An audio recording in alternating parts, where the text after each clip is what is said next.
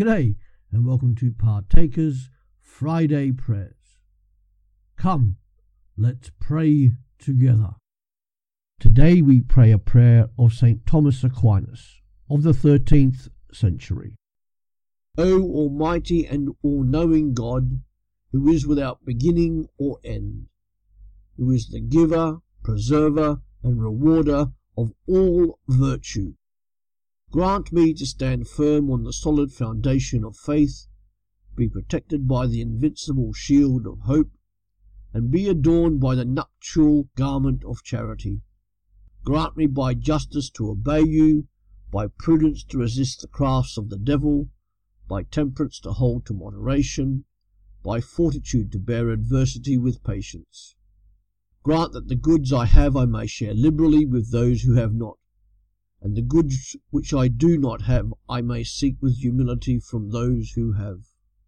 Grant that I may truly recognize the guilt of the evil I have done, and bear with equanimity the punishments I have deserved, that I may never lust after the goods of my neighbour, but always give thanks to you for all thy good gifts.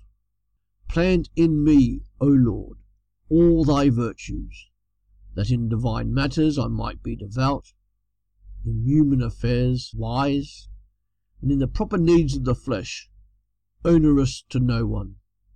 And grant that I may never rush to do things hastily, nor balk to do things demanding, so that I neither yearn for things too soon, nor desert things before they are finished. Amen. Thanks for joining us on Partakers Friday Prayers.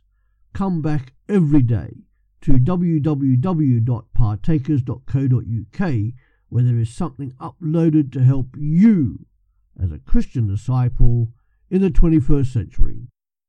Our books are also available at pulptheology.co.uk.